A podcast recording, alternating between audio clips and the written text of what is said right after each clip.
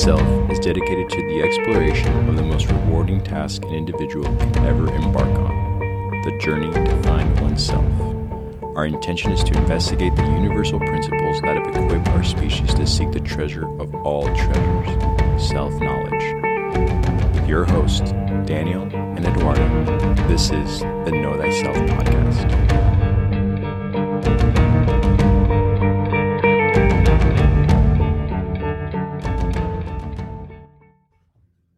Awesome. Well, hey, welcome to the Know Thyself podcast. I'm here with Daniel. Hello. And I am Eduardo. And part three, my friend, I know that this has been pretty intense breakdown of the movie Pinocchio, the story of Pinocchio, the idea of Pinocchio, the esoteric breakdown of Pinocchio.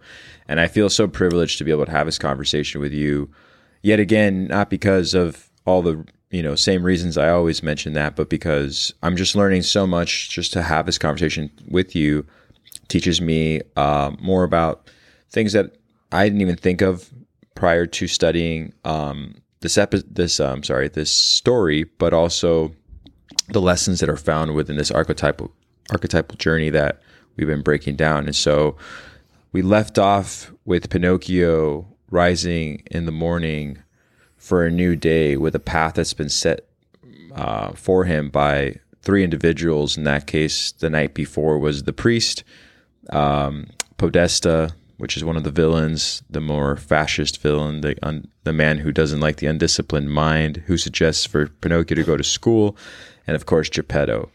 And so we will take off from there.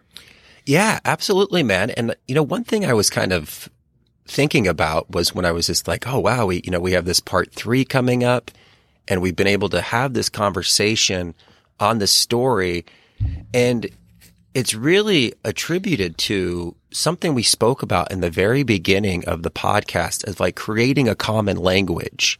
And once we create a common language, we're about, we're able to go deeper into our conversations. And so even going back to the very beginning when we would do movie breakdowns, we were obviously able to like look at the esoteric significance. But now that we're, you know, a hundred episodes plus in and we've really established these foundations, we're able to go deeper, you know? And so I think all of the movie breakdowns yes. from this point on are going to be, you know, two, three, four part series because it's a representation of everything we spoke about. You know, it's not just, what we spoke about this year. It's not just the story. It's everything up to this point.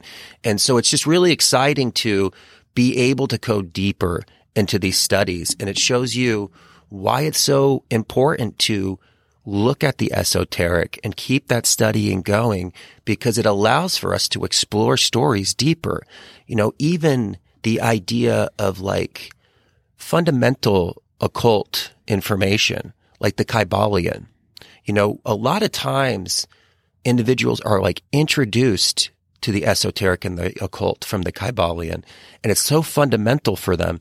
And then as they continue their journey and they go deeper into their studies, they kind of look at that book as like, oh, that was like my entry in, but that was like a beginner book. I don't need to go back to it.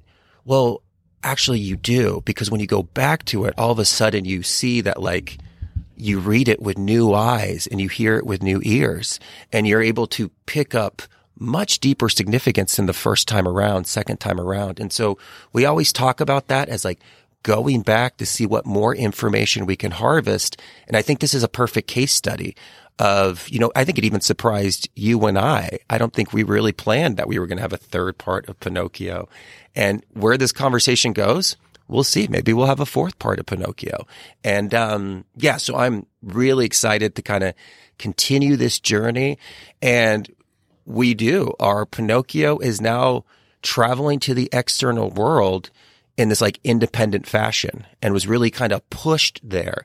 And, you know, Geppetto actually in this Del Toro movie had resistance about sending him to school. He was just like, I, I don't think he's, you know, ready. Like, are you sure about this? And it's kind of counter right. to the Disney movie, um, the cartoon, you know, the, uh, the, um, the one that was done in the late 40s, early 50s, where Geppetto was just like, he makes Pinocchio and then he's just like, he's alive. He's like, oh, tomorrow you're going to go to school. And he just kind of like sends him on his way. And so I like that Del Toro kind of showed the resistance of the father to this idea of like, I don't know if he's ready, you know, and we're going to kind of see if Pinocchio's ready to take on the world and get the lessons that we have once we leave the house and once we kind of meet the me out there and we kind of continue that dance of the self unfoldment of the soul. And so that's right though. Pinocchio is on his way and he's got Jiminy Cricket, his consciousness kind of by his side. And before we even get into the classroom, um, you know, we have some kind of some distractions and we kind of feel this, the idea of like meeting some other archetypes that we did not expect on the journey. And that's where we kind of find ourselves. Yeah, absolutely, man. Um, to go back just a little bit, what you just said, and in regards to these conversations that we're having that are, you know, going to take place in the future based on everything we've sort of unfolded together uh, during this this you know period of recording these these episodes and, and discovering new ways to apply the lessons that we've already um, kind of visited and revisited. More and more things kind of you know open up, and more things um, not only lend themselves to you to to the the viewer, but you know the the archetypal story. It's so funny. You can depict it in in a way that's in its macro, and you can do it in its micro. And it's kind of hard now not to look at things so specifically. You know, I did enjoy watching the film, but uh, where we where we're going to pick up from, or where we're going to pick up where we left off, in regards to what you just said about the people that we're going to meet along the way, is you know more of these of these distractions and right away when when pinocchio starts his day you know he's excited. He's very excited to go to school. He doesn't really know what school is right? So he, he knows it's something that he gets to do with a lot of people of his age and he sounds like school is fun. Um, and i think that that eagerness to learn or wanting to learn prompts geppetto to give pinocchio a gift and he says, you know, before you start your day, before you start your journey in school, I want to give you something. And he gives him a book. And he's so excited just to get a gift from Geppetto. He knows that there's something that he's being given, but he doesn't even know what a book really is. And it's a book that belonged to his late son, Carlo. And again, it kind of shows you that wonderment that Pinocchio still has. So, regardless of the information that's found within the pages, he's just so open to receiving these gifts, whether it be from his father or from the collective universe that's going to be showing him a, a, way of, of life. And I think that that in itself is, is beautiful. You know, I think it's a great moment right there where you kind of see this, um, eagerness to learn. And I think that that's something we all have but of course, it's going to diminish when it comes to individuals who tell us what to think or how to think or which way to go, whether it be left or right. And that's what's going to happen right out of the gate when he leaves the house. And so I think it starts off with him and Jiminy Cricket or, you know, Sebastian walking to school and being found by an interesting character in this in this story and that is the assistant to the um, ringleader of the circus that's coming to town, and that is this chimp, this monkey that spots Pinocchio, and and he spots Pinocchio not just because obviously he's a you know an anomaly, you know he's this walking, talking wooden puppet, but he's also very loud and very uh, you know joyful, very jovial, very you know prominent. And i think that's what catches at first the attention of this monkey. And so i don't want to go too fast. I don't know if you want to just like take it from there. Perfect. Yeah and that's that's a really unique character. And we really don't i think when he's first introduced we think it's going to be a side character but it, it's so important. He plays such an important role as the story continues and in that character, the the kind of that monkey um, representation, and I don't know why I'm blanking on his name, is is really fascinating because he's bothered by this child excitement of Pinocchio, and what that monkey is right. going to represent is the animal part of our consciousness you know the the inner aspect of that like the animal nature and just like we spoke about before the soul goes through a journey. It starts as a single celled organism and it makes its way up the ladder of consciousness until it becomes a human. And so as that's, as we go through that experience, we go through, you know, the vegetable experience, the animal experience. And so in all of us, we do have this animal component. And the animal component is going to be something that we have to kind of identify and really connect to the heart. Because if we don't connect to the heart, it's going to kind of work against the evolution. It's, it's very much controlled by like the consciousness. And when it's controlled by the lower consciousness and that like, you know, that selfish mm-hmm. personal ego state, the animal nature is, it doesn't really, it's going to be directed by the consciousness. And so if we're in a lower consciousness, it's going to attack anything that represents pure, you know, the higher self. And how our actions are, we don't even see this. And it actually kind of creates this like, his, you know, when we see this monkey, his left eye is actually glazed over. And this kind of shows how our mm-hmm. actions, which is like the left side of the mind, the masculine side, actually have this like, you know, there's not clarity in our actions. Like it's like fuzzy. And this is going to kind of represent the idea of when we don't connect that animal nature to the heart, when we don't actually incorporate the lower parts of ourselves with the higher journey, it's going to attack any kind of springing up of this you know childlike consciousness in the inner child. And it actually like is angered by it. And and we kind of see this because he like actually like throws stuff at Pinocchio in the beginning, and he's going to work against Pinocchio when Pinocchio can actually incorporate him and connect him with his heart, he's actually going to be his greatest ally later on. And so he's very much this representation of, you know, going down through this process and incorporating these animal aspects of ourselves and purifying them as well. You know, it's this automation process of us and it works against us when it's, you know, not in our awareness. And so very fascinating, the, even the evolution of this. And he's very much, you know, tending to that lower ego who is his master, you know, and the, the kind of that dance that kind of happens with this. And we, we see this through the spiritual process. You know, when we're starting to awaken up, we get attacked by that lower ego because it doesn't want to lose control. And so this this monkey with this glazed over left eye is going to show how we can't act in accordance to our true mind and our true heart when we when we don't incorporate this and so even if we're trying to make progress it's going to kind of work against us um, and it's going to kind of you know it's not going to give us clear actions. It's going to actually like give us, you know, fog and confusion and bring things and, you know, do inner pain. This could be representation of like depression. This could be the inner self talk that's very automatic where we speak negative about ourselves, um, negative emotional patterns and how important it is to purify that automatic, automatic process inside of our consciousness and make sure that you know, we don't let this lower nature control us or keep us grounded to this reality.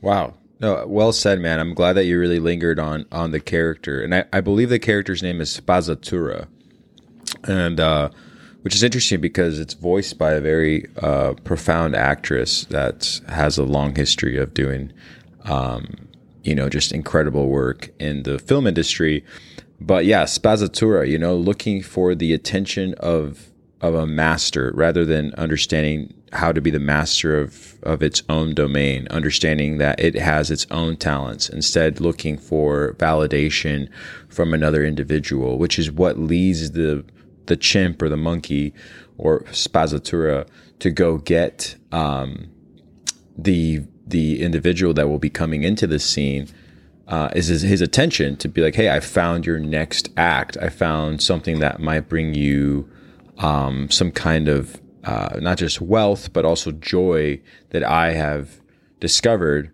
for you to have an approval of me. Um, you kind of see that, you know, he kind of hangs low, he kind of hangs his head down a bit um, and lets the ringleader quite literally you know, kind of make the shots and and take over. Um, and that's how you sort of are introduced to the next character uh, in this story. And that story, and that character is um, Count Volpe, which is this, you know, very interesting character that I know we're gonna, you know, obviously talk about a lot in the last or in the third or fourth uh, breakdown of this movie. But uh, you know, you can see that he's sitting in a state of despair, um, not having anybody to really take his show to the level that it used to be, you know, um, and he's looking for that star. And, you know, Spazzatura comes up to him and says, you know, I found your next star, I found your next act. And that's when they, you know, it's it's crazy to think that the timing has to be this way, but as soon as Pinocchio is about to walk into school, he's lured. Uh, you know, the left side is the analytical that's coming, which is the school. You see this like path that he's about to walk in with all the children. And on the right side, there's this like sort of artistic path, this sort of path of of more of uh, a more thrilling and more um, inviting path that you know, makes him stop in his tracks and have to make a decision, which is when you start to see Sebastian or, you know, Jiminy Cricket start to really take on his role of explaining to to Pinocchio, like, no, no, no, no, like, don't don't listen to these shady characters. Like, let's come over here. Let's let's stick to the plan. And even then, the monkey, I think, tries to to stop that from happening. I think the monkey immediately notices is like, hey, wait, there's a little bit of a higher level of thinking occurring within this vulnerable child that I need to sort of quiet down. I need to shut up. I need to like take over. All at the same time, this adult, this very charming adult, Volpe, you know, decides to sway uh, Pinocchio to listen to what he has to offer, you know. And again, Pinocchio is in a path right now of not knowing what he wants, but eager to learn and eager to be accepted. And I think that, that we all go through this period in our life of needing this acceptance because of a void we might either feel or just the ignorance of, you know, the beauty and, and the blissfulness of, of what life presents to us without really thinking too much about what the outcome might be and more so just, you know, acting on that feeling, feeling that if I do this, then I will now be seen, or now I will be heard, or now I will know more than I didn't before without having to have that um, level of thinking, you know, kind of consider the outcome. And that's not happening right now. You know, Pinocchio, as kind and as um, happy as he is, again, still has a lot to learn. And you can see that right there and then because you have Sebastian telling him multiple times like you know no this is not right. Continue on to school. Move this way. And at the same time though he's willing to not listen to that voice but listen to the voice of this character that we're going to talk about count volpe. So i thought it was just very interesting because you see this struggle. It doesn't it's not like the man just comes up to romeo and says come join me in the circus school is for idiots. He actually like encourages him to to you know to go to school in a way. He says you know you you can go to school. You will learn. He i think he lies to him about the book he's he's holding in his hand. He says you know um, he kind of just sort of gives him he tells him everything he needs to hear in order to still um, it's kind of interesting as well because before we actually meet these two new characters that Pinocchio meets on the path, Sebastian is instructing and kind of communicating what he's going to learn in school. Right. And it's it's really fascinating because we see the symbolism of apples come up again. In the original cartoon, Geppetto gives Pinocchio an apple on his journey. And there's not a it's not a coincidence that that's actually what Sebastian is going to use as the example when he's explaining him mathematics. And the reason why apples are used to this is because apple, apples are the gateway to form. And so, so to understand form, an apple plays a perfect expression of this matter. And he does, he, he speaks to him about, he's actually explaining to him multiplication. And he's just like, you know, you have seven apples and you multiply it by four. And he's trying to talk to him about this. And he's like, you've got 28. Well, there's a lot of synchronous, there's a lot of significance in, in that, what he's saying. Not only apples as again, like the gateway to form and the choice between like knowledge and desire, but also what that equation actually adds up to which is 28. And 28 is the representation of right in the middle of your Saturn returns. Mm. And so it's really kind of this like conclusion of one cycle and the beginning of a new. And this idea that now that Pinocchio's outside of his home, the choices are now independent on him. You know, just kind of right. like the Saturn returns, your childhood and your early adolescence is over and now you're an adult. The, the choices that you make are on you. You can't, you're not guided by your parents anymore. You're not like pushed from here or there. And so again, this apple is such like a perfect kind of connection.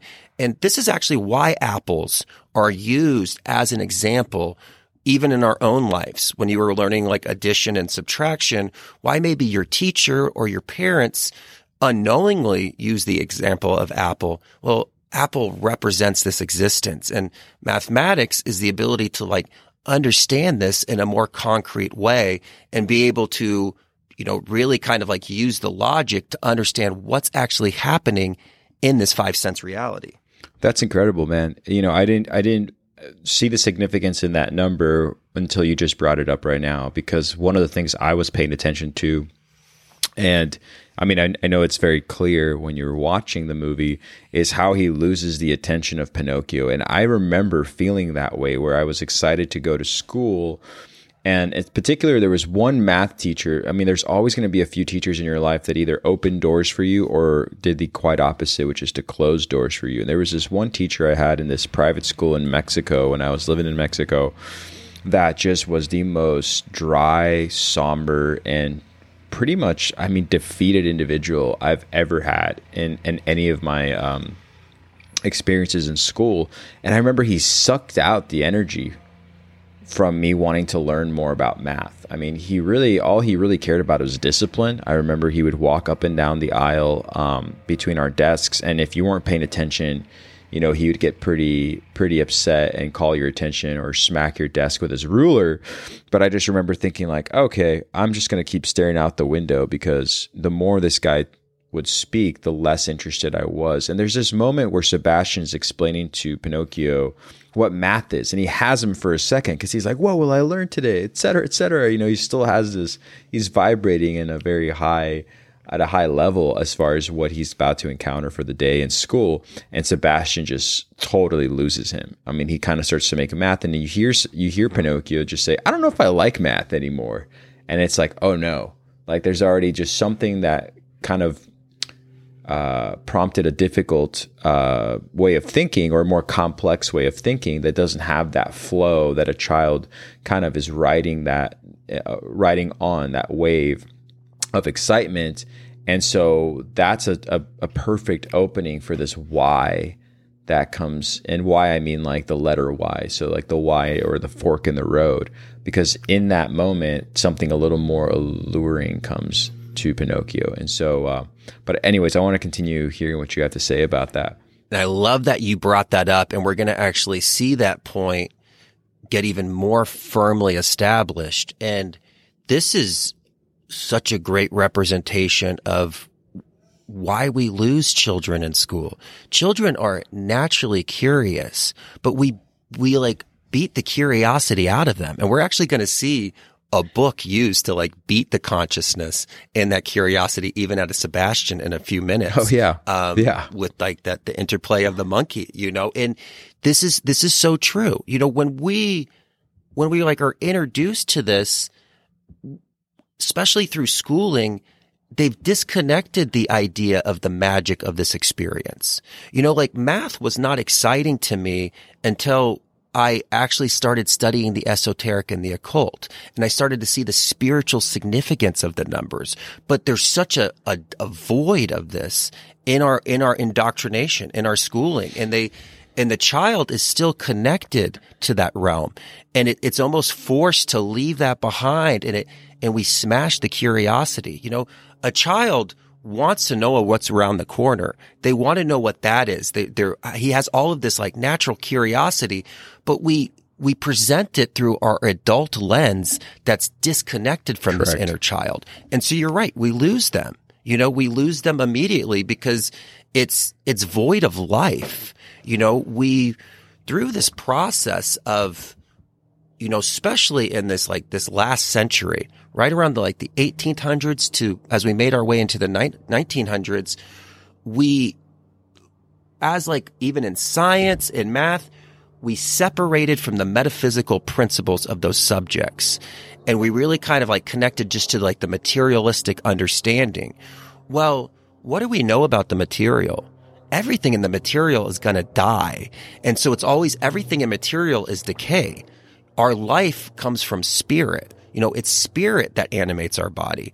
Well, it's the same thing with these subjects. When you take the spirit out of these subjects, they die and they're in a process Yes. of decay.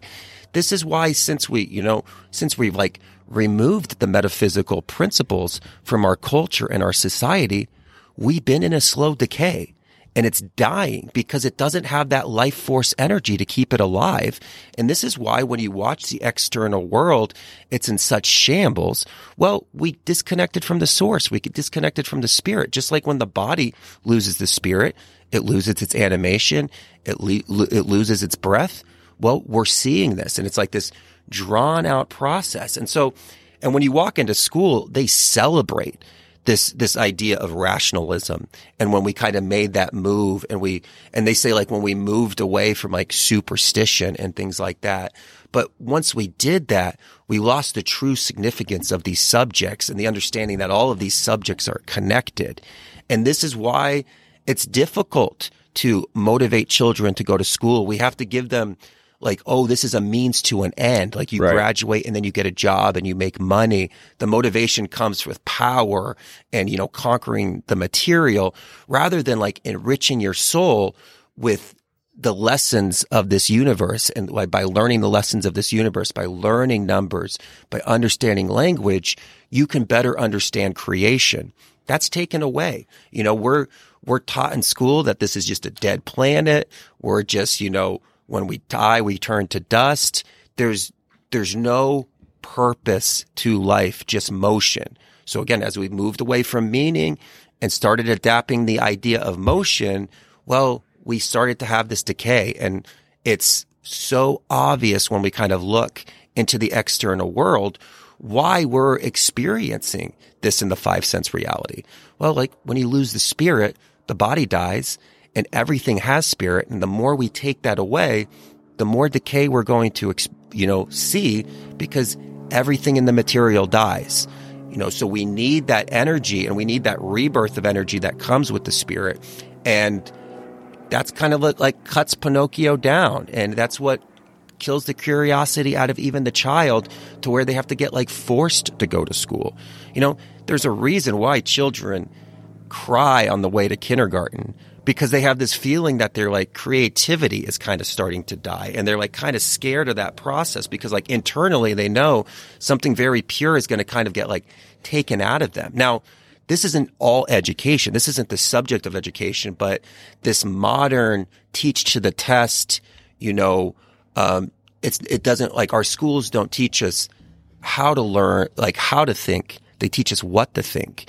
And it's through this process that we're going to kind of see the calcination that begins and why when we are going through, you know, spiritual work as adults, we really have to go and decalcify a lot of these, you know, conclusions that were presented to us as just like raw facts, you know, and there was, there was no questioning what is said. It's just accepted from the horse's mouth into you. And it's just this like regurgitation and it's void of life. And so it's, it's difficult sometimes to get children excited about these kind of things because there's, there's no wonder to it.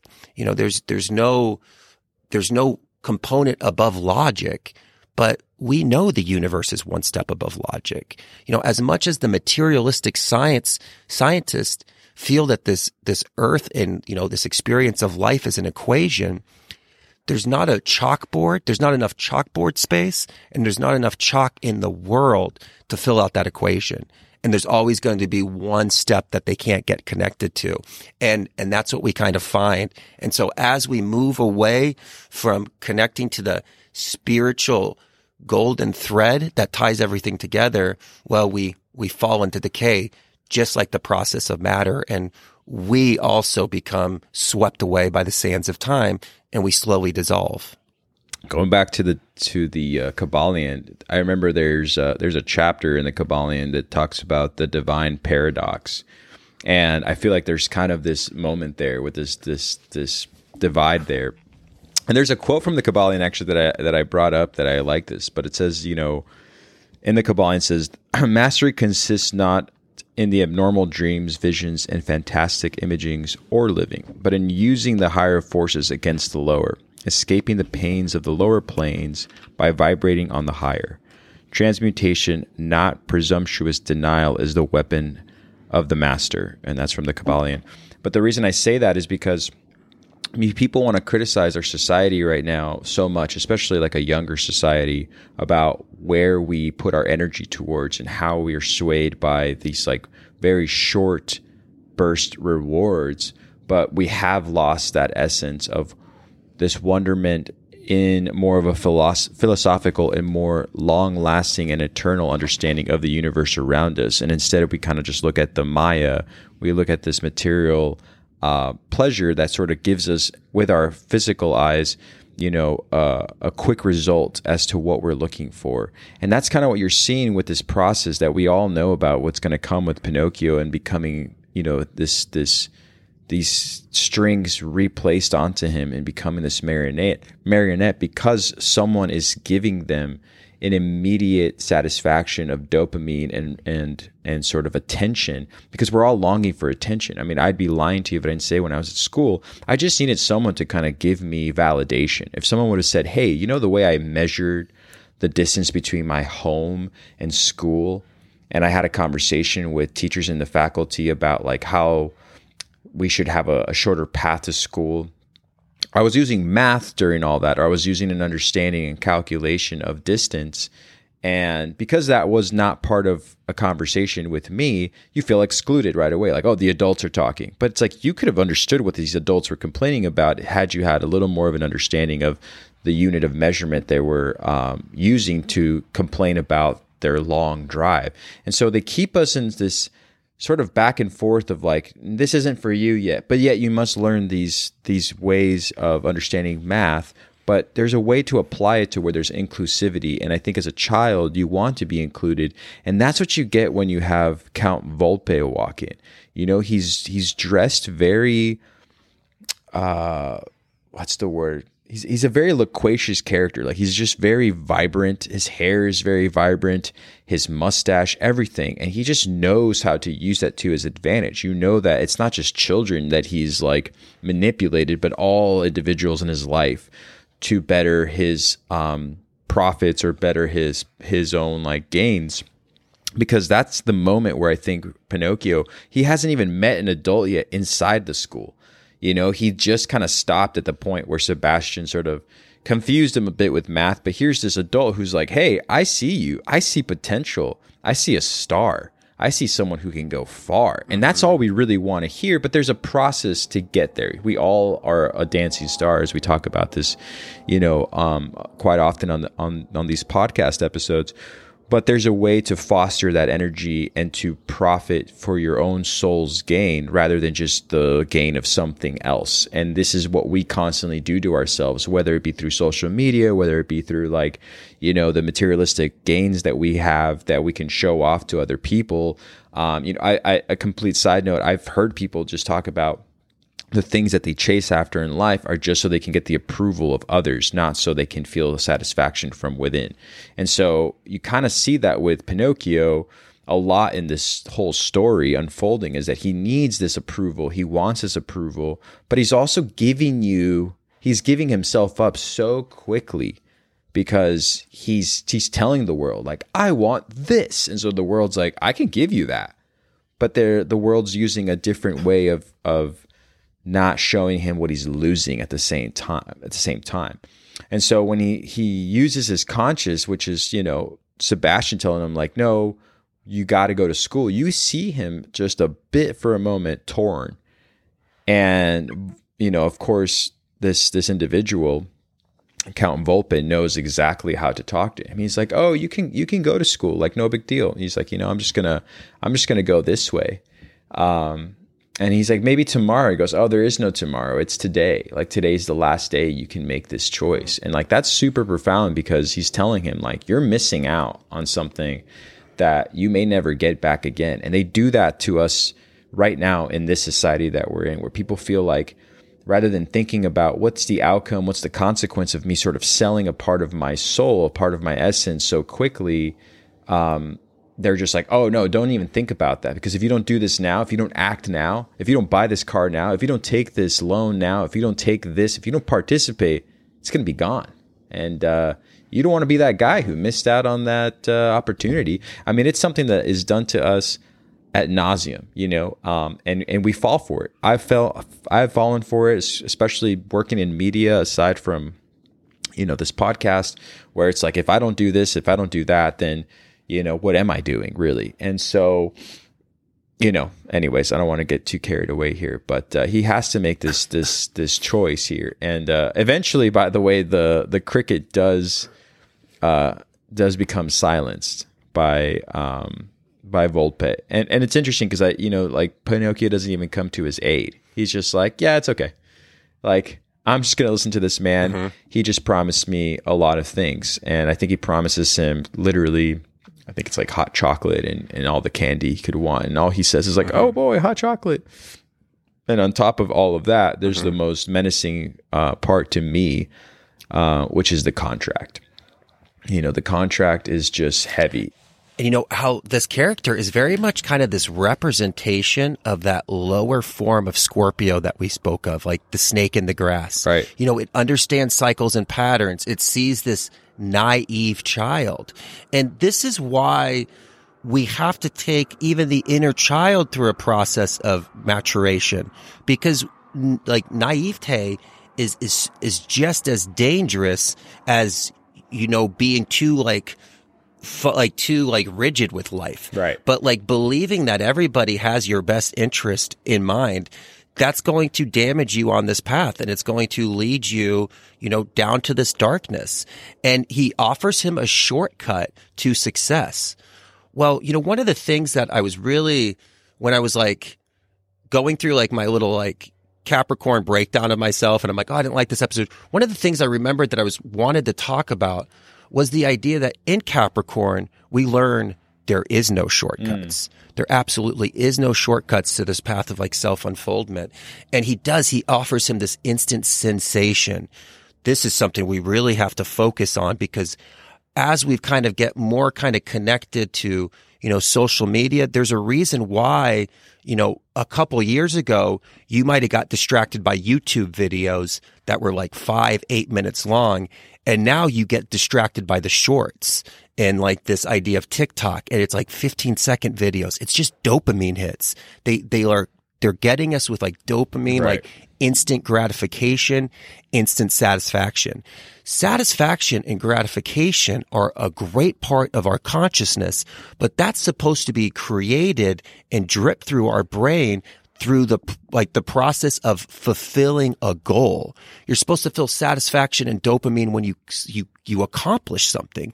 It's not supposed to just be like handed to you like it's like a quick hit. Well, what happens with a quick hit is like you get addicted to it and you become an addict and then you can't live without that quick hit. And this is why people even having like conversations with you are like talking to you and it's like it's like current and you're like in it. And then they look down and they're like scrolling through their Instagram feed and you're like, we're in the middle of a conversation. Like this is happening here and now and you've been pulled away and then they kind of come back up, but it's like fascinating to watch and watch how like we're going like shorter and shorter to how we gain that, that dopamine hit, you know? And so, you know, as we're like looking at this, we can actually see the parallels in our society and, you know, this idea of Sebastian, this idea of the consciousness getting beaten by the book, and the idea that we like really beat the curiosity and the magic out of children with just linear knowledge. Again, the intellect is so important, but intellect is the left side of the brain. And that's that logical Right. component, which is why, you know, why in school now it's all about science and math. Like those are the two key subjects. You know, history is becoming an elective. It's like, it's like a, a side thought, you know, the idea of the arts. It's, it's like a side thought. It's all about like, well, this is what you're going to get standardized tests on. This is what's important. And it's, it's like making us all imbalanced through our consciousness. And there's a great, great quote by C.S. Lewis that's one day you will be old enough to read fairy tales again. And like meaning that as you go through this maturity, as you go through this like process of self unfoldment, you get connected back to the magic of this Yeah. reality. Even though we're told to like leave that behind because it's going to actually like bog you down. Like you can't live in that fantasy land anymore. Like you can't see the magic of this reality. You have to grow up. You have to like get indoctrinated. And this is what kind of happens. And even the consciousness is like beaten down in the books. And, you know, Sebastian or Jiminy Cricket represent the consciousness that, that also wants to like connect us to our, you know, our heart's true path. And he's literally like beaten with the books with the idea that like we're actually like stunted by how knowledge is just given to us in this one way um, presentation and it's not inclusive. And we really do beat the idea of even thinking about higher things. You know, like in our, in our studies of even school, they, they actually kind of like tell us things that like we intuitively know aren't correct. You know, like they can even, like when we're in school, like even the justification of war, like natural law says that like we can't take somebody else's life. Well, in school, they say that like you can't take somebody else's life if they have a different flag. You know, if they're not our flag, natural law doesn't apply to them. Intuitively, your conscious is like, I don't know. I don't know if that's right. Like, I don't know if I'm allowed to take that person's life, but they're like, no, this is how it is. And they start separating us from the true law and the true knowledge. And there's really this like, you know, we, we fall back down. We like get connected to that matter state and we start to lose the spirit and the decay starts to begin and we really lose connection to our true purpose because there's no purpose behind this information. And so, of course, you know, Pinocchio has that inner desire for adventure Right. that kind of gets pushed out of us, you know, and this individual has this adventure. You know, he has this sensationalism and he really tells them like, you know, you can be famous. You know, there's a shortcut here. Think about like even the young generation now. We are in a process of the evolution of consciousness that like this young generation is the butterfly wings. Like we are, we were the caterpillar that is in the cocoon and we're all going through this transmutation, right? But we're not the wings. That's the future generations. These are the, these future generations are supposed to be like illuminating to us new possibilities. And we should be like educating and nurturing, you know, even our own, not own potential. Like it's like this, they, they really have it. Well, these children are, are told to be like, well, you can like deny even the study of this world and have this like instant satisfaction and this instant richness by becoming an influencer, you know, like being a YouTube star. And it's like, yeah, you, if you can make money that way, that's fantastic, but it's like very limiting of their potential.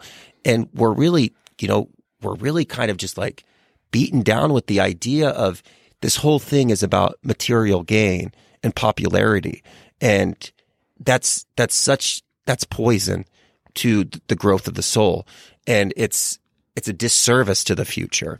And we're going to, you know, we're going to see the outcome of that as we, as we live in the effect and we only see the effect of creation, we die with the effect. When we lose out on the causality of why we are here, we lose out on actually that, you know, that revitalizing essence of what the spirit kind of brings.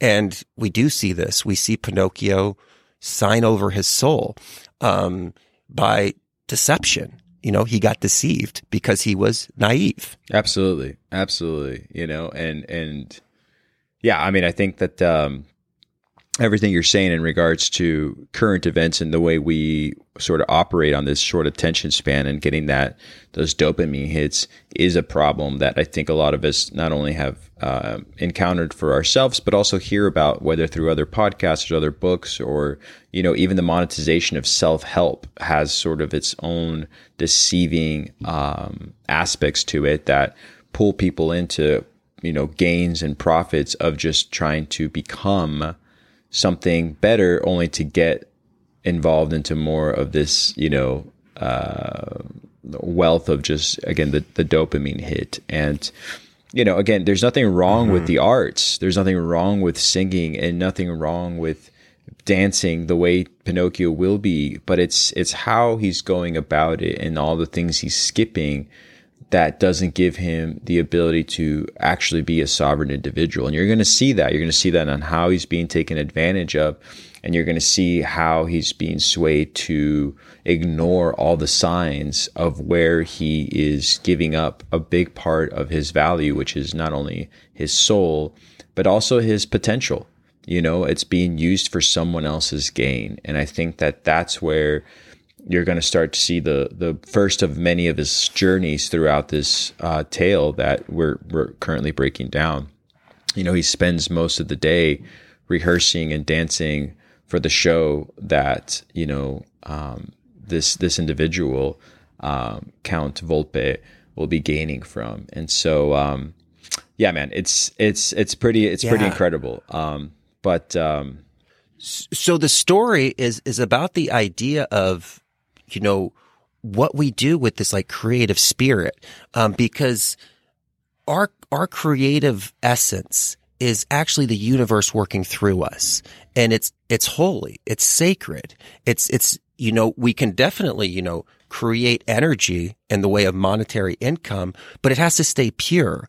And a lot of us sell our creation to fit into the cube and to fit into the box. And so if we think about Pinocchio, Pinocchio, it's it's the story of Geppetto and his creation. Pinocchio is, you know, the it's the creation of Geppetto.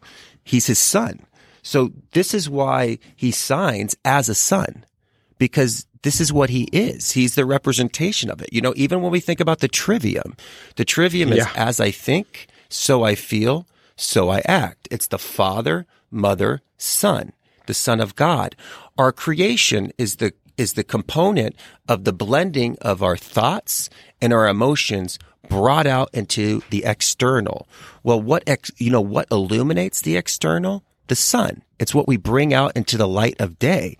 And so you know, Pinocchio is the representation of this. And it's the idea of like taking the most purest aspect of us, which is our creative element, which is how God speaks through us. And he uses us to push the evolution of creation through this creative element and, and like containing it into a, a cube and containing it into a form and, and denying it its pure essence and using it only as a way to gain you know, power in this realm when it's really supposed to actually liberate us from this realm and make us like rise above it. And so, you know, we take the most sacred part of us and we, we bastardize it and we actually like take that life essence out of it.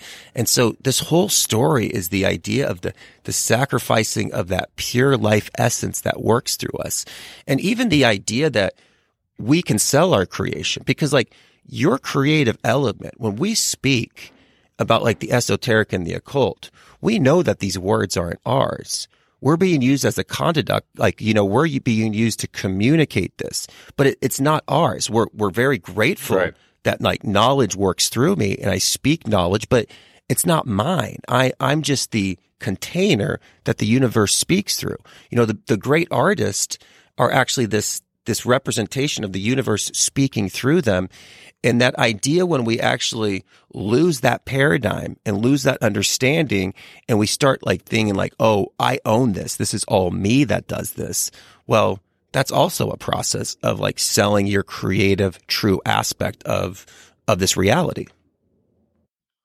You know, we've had a lot of conversations up until this point regarding the Apple, but uh, as you and I were talking before we recorded, that he's now taking a bite out of that apple of desire, you know, um, the apple that is known to sort of like basically bring the physical realm to this level of pre- of pleasure and this level of um, of not just the desire that to to to you know go the direction that he wants to go in with Count Volpe, but also away from you know his conscience and and away from in this case his schooling, um, which Sebastian fights you know so so intensely for. You know, he's really trying to get his attention, telling him, you know, you're you're you're making a um, you're making this contractual agreement with the wrong source.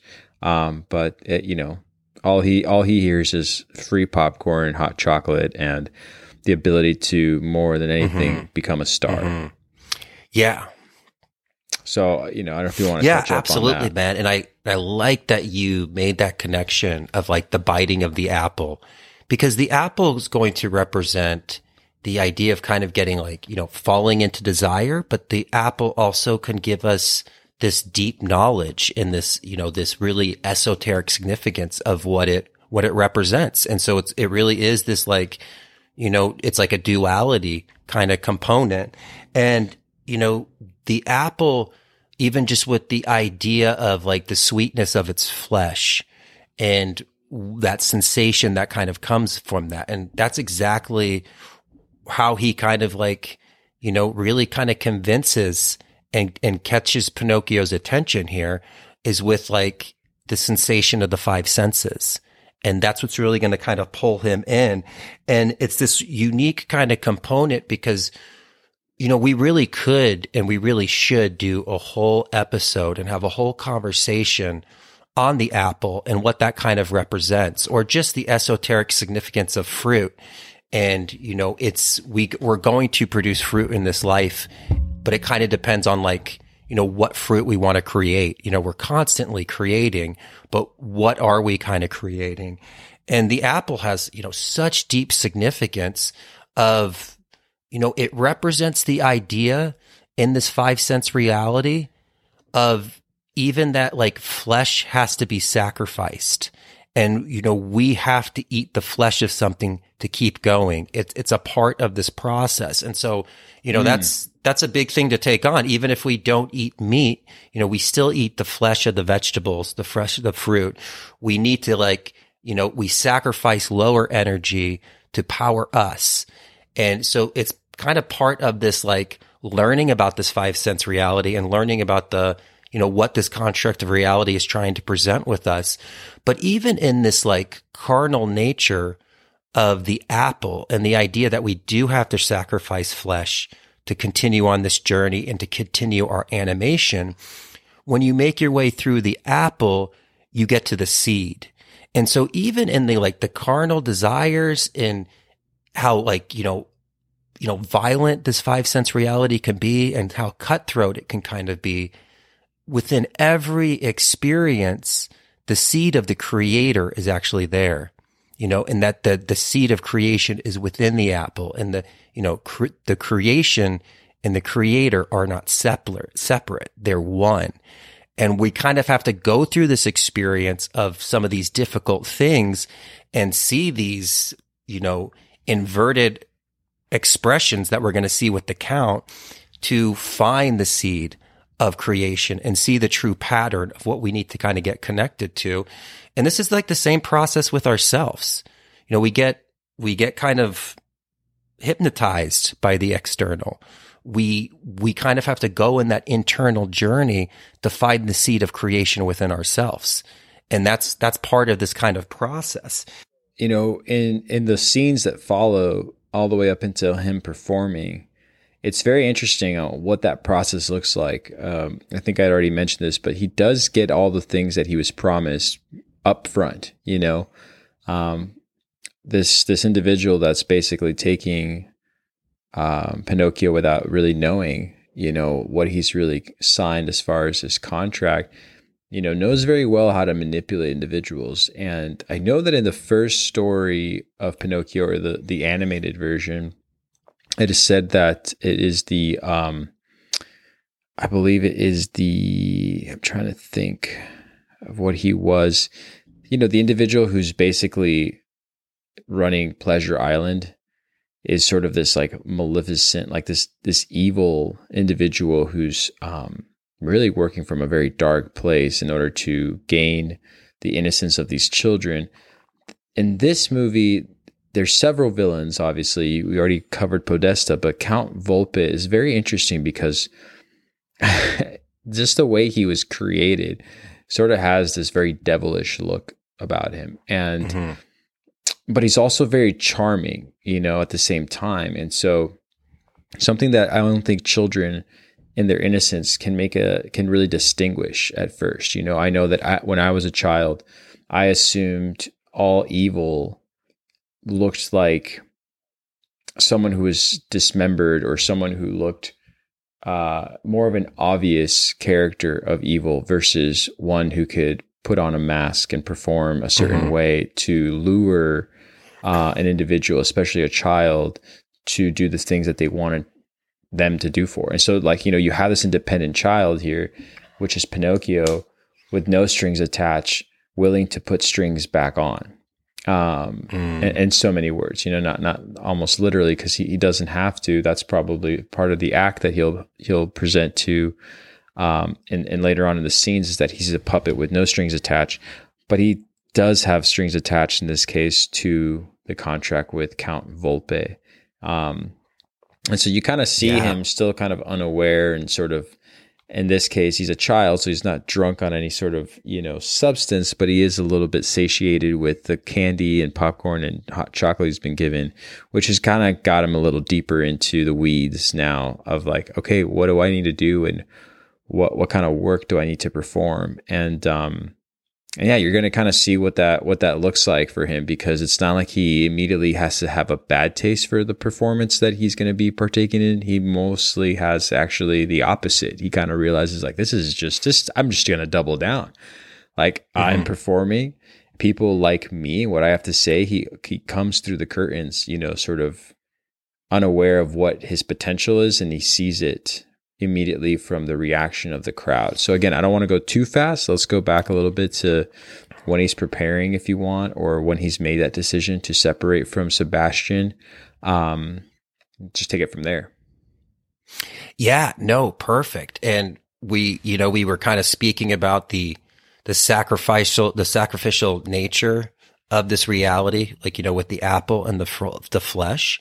And now we kind of learn another part of this five sense reality jungle, which is deception, right. you know, and the aspect of deceiving and why it's so dangerous to be naive and why we do kind of have to learn that aspect of, you know, one of the components of getting hunted isn't always this like straight on attack. Sometimes it's done by deception and we have to kind of gain an awareness of this. And, you know, it's, it's, it's kind of interesting. He's getting these, you know, these sensations to fulfill his five sense reality. But he starts asking questions and, and the count, we start to see his true colors. And he actually like, we see this devilish nature kind of come out of him. And it's this like aggressive, like he kind of puts down any kind of question of like, no, I own you now. And it's kind of like in Little Red Riding Hood where it's like, grandma, what big teeth you have. You know, like we're starting to see the wolf. It's not a sheep. It's a, it's a wolf in sheep's clothing. And we, we kind of like have this experience and it's really interesting because one of the big components that's going to kind of come up later on in the story is Pinocchio's kind of connection with lying. And we see that the count really teaches him how to lie. You know, Geppetto didn't teach him how to lie. Geppetto's a very truthful, honest man. But yep. by going now and kind of working with this deception, he sees the power of lying. And this is again, this is a unique process to think about the first time that we told a lie, you know, as a child. And it's like, we had to like feel it out and we kind of did it. And even as, you know, maybe the first time we did it, it was like really obvious. And our parents are like, oh, okay. You know, like, a bird came in and broke your toy. And I'm like, yeah, bird flew into the window. It broke my toy and it also broke the vase. And they're like, okay, okay. And you think you're like doing good. but it's Yeah. like super obvious that you're lying, yeah. you know? And then you learn how to get better at it. And it's like this thing that is, is a part of the idea of like we learn deception from others. And this is that influence that true. kind of comes. Um, you know, and so it's this, it's this, you know, a big, really root component that's that Pinocchio is going to kind of fight with from this influence of your word. And your word is very powerful. And when your word is not aligned with truth, it can be damaging. It's damaging to yourself and it's damaging to others. And he's going to learn the power of the word as we kind of continue. But he, but he's going to like, you know, he's going to dance with that duality. And that's going to be a big part of this story, you know, moving forward.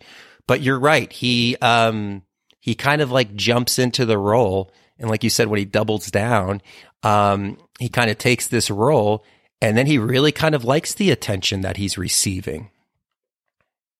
Yeah, absolutely, absolutely. I, I like what you said about the Oh, lie, though. There's something that you said about the lying that I thought was very um, specific in, in in what he learns right away from the count. Is that the count is obviously very involved in the arts and very involved into theater, and he uses that um, not just to manipulate Pinocchio, but also to show him how to be sort of dramatic and uh, unauthentic, um, not just for play and not just for entertainment, but also just as a means of survival.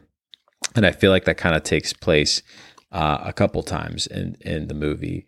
But uh, yeah, I mean, he steps on stage, he sings, you know, he performs with you know the count. The count, I think, is probably the one writing all the musical um, cues and and and the, the uh, actual like uh, performances. But he's also playing the instrument, and they they work together, and they both get the feeling of this desire to be noticed, to be seen, and to have worth.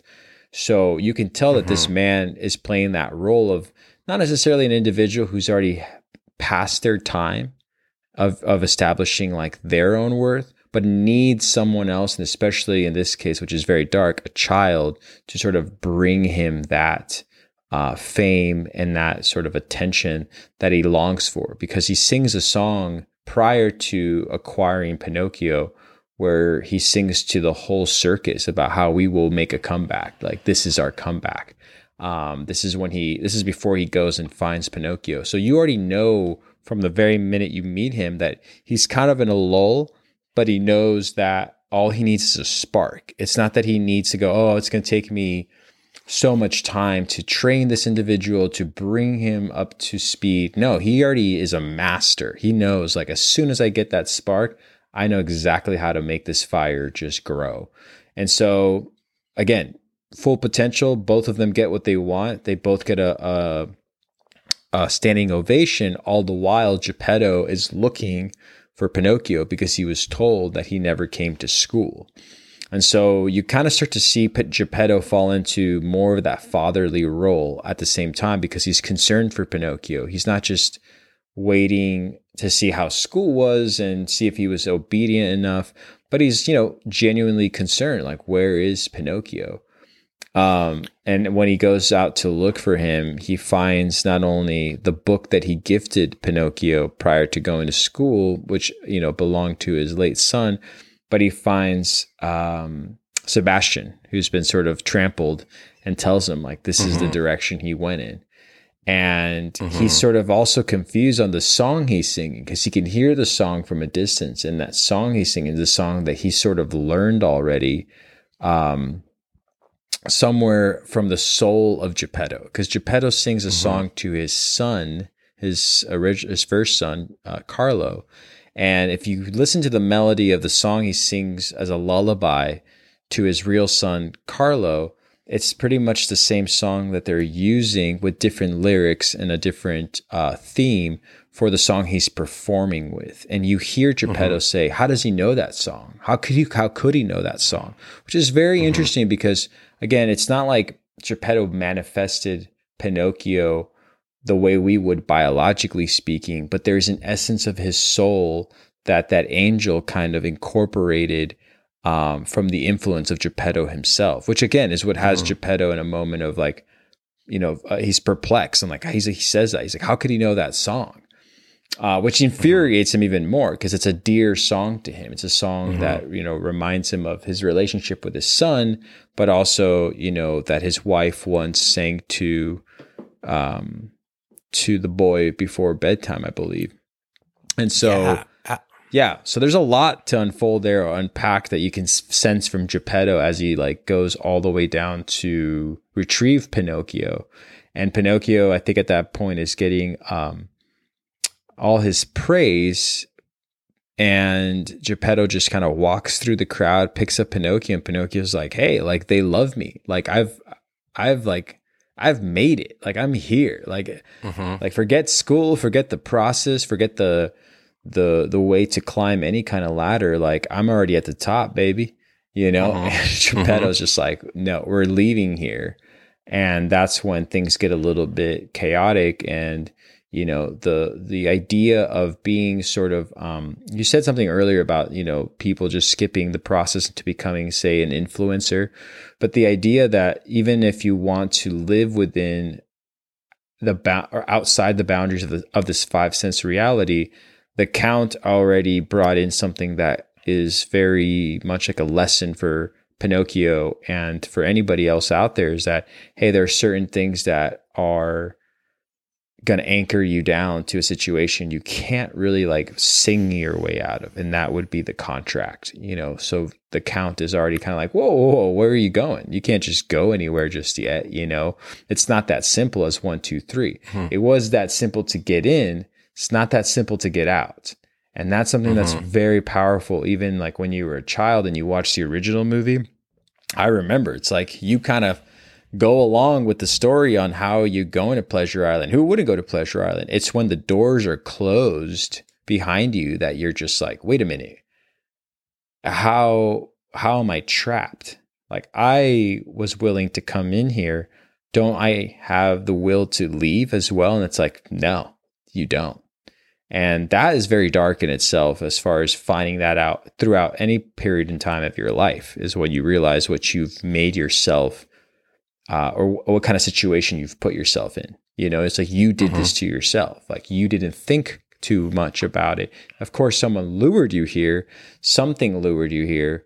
There was, but you, your base level desire is what got you here without you thinking and using that higher level of thinking. In this case, being Sebastian that he abandons behind. So again, a lot to unpack right there.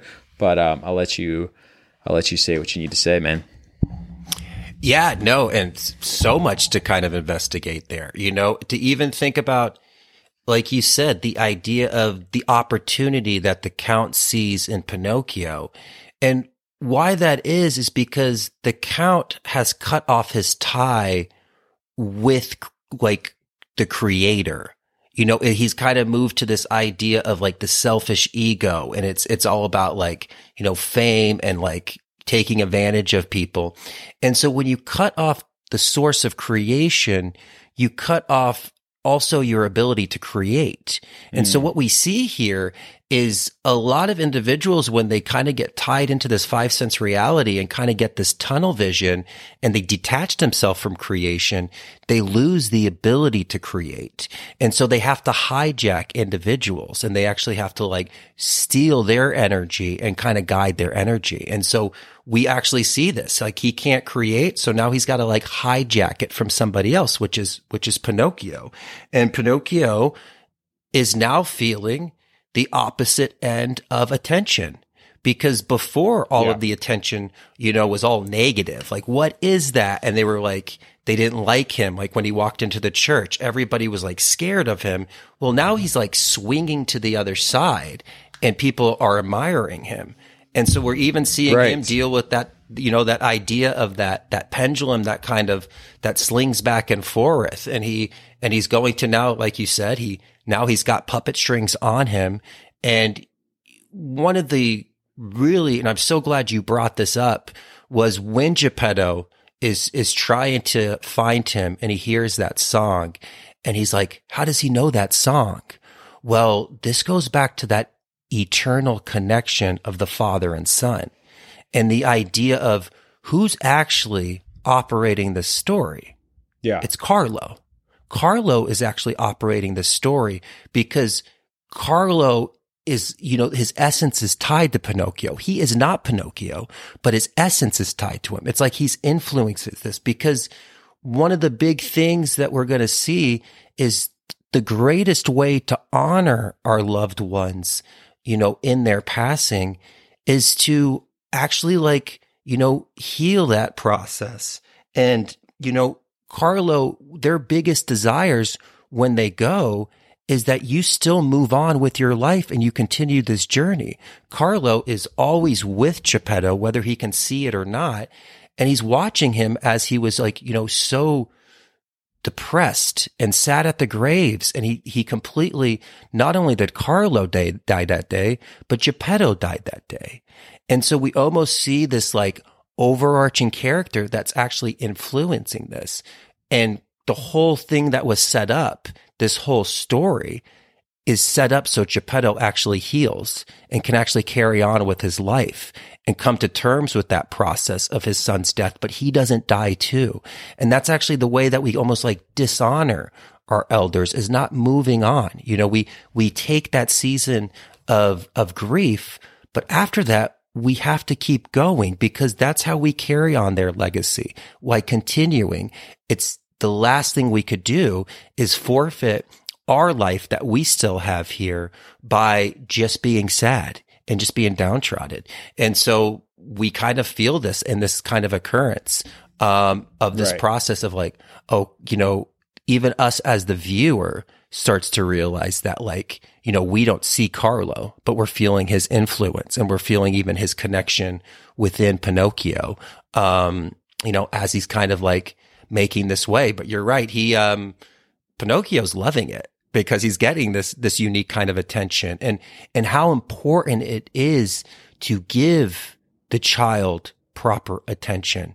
You know, it's when children view adults, they view them with these unique responsibilities and, you know, all of this, this like, they admire them, you know, cause as a child, you're like, wow, how did my like, how does my family afford this house? How do they have all these things? They have all these responsibilities.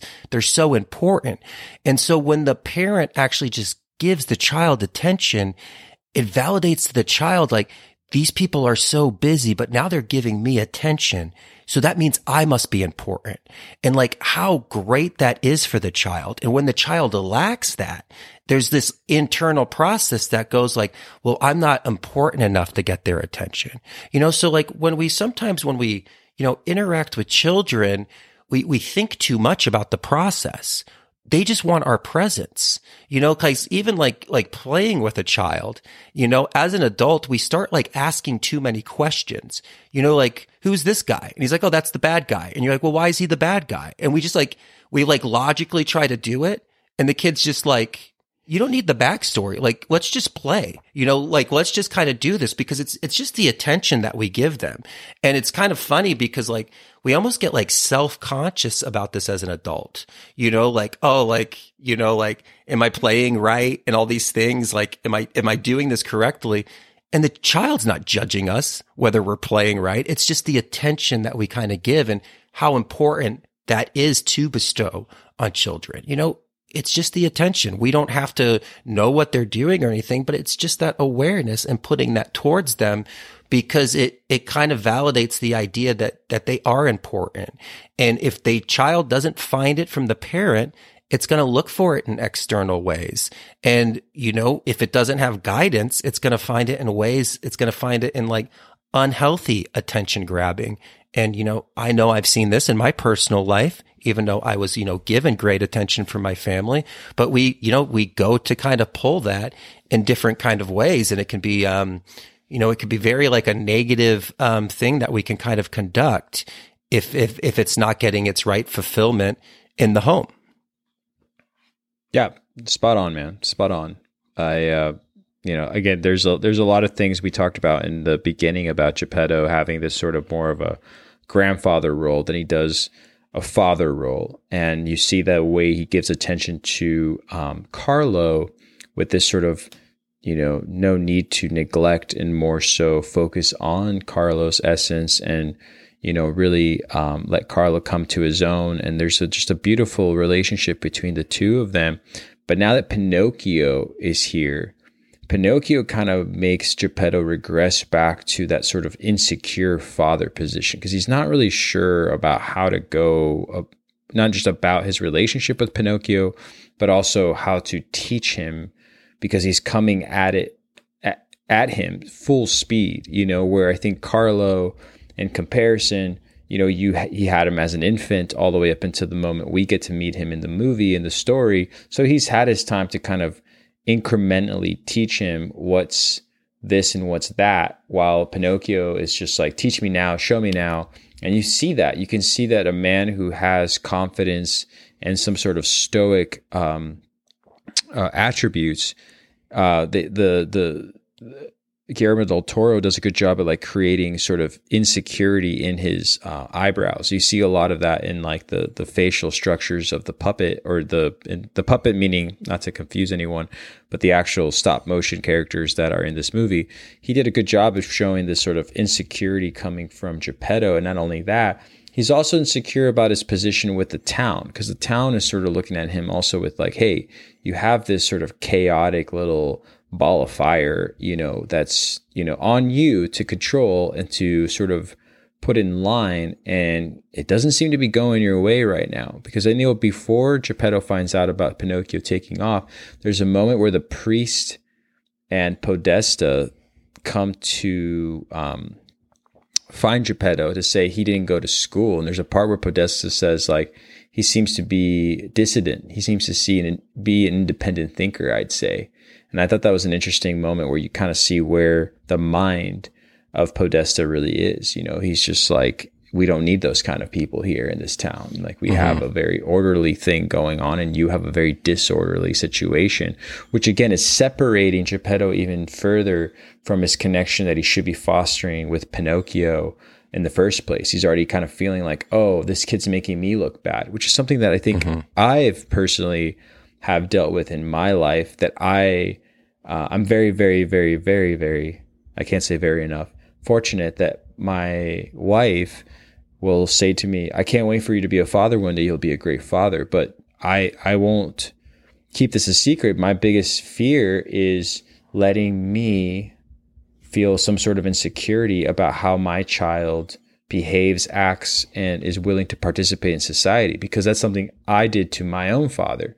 I know that I was sort of like uh, not a I was never a rambunctious kid, but you know, spending a lot of time with my grandparents gave me freedom to explore things where my dad was very tired of explaining things to anybody. So when I when I would have this like 100 mile an hour, you know, conversation with him about like how'd you figure that out? How do you fix that? When do I get to learn how to fix that? I remember my dad just feeling like, "Geez, like I need to like take a breath here. I need to sit down. This kid's too much."